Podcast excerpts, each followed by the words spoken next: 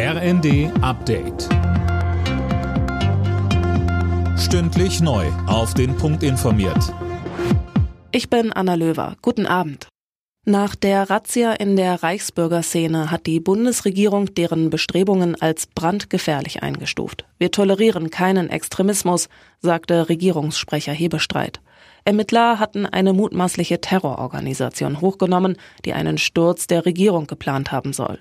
Generalbundesanwalt Peter Frank. Einzelne Mitglieder der terroristischen Vereinigung haben sich nach unserer Erkenntnis auch mit Überlegungen getragen, gewaltsam in den Deutschen Bundestag einzudringen.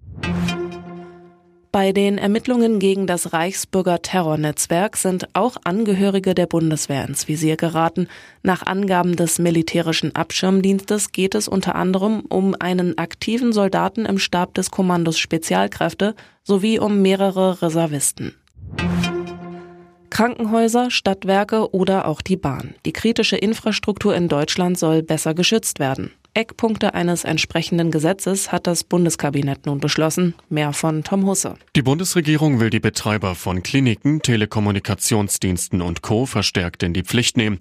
So müssen sie künftig die Risiken von Sabotage oder Cyberangriffen regelmäßig bewerten und Pläne entwickeln, was im Falle eines Angriffs passiert. Der Bund will den Unternehmen dabei unterstützend und beratend zur Seite stehen.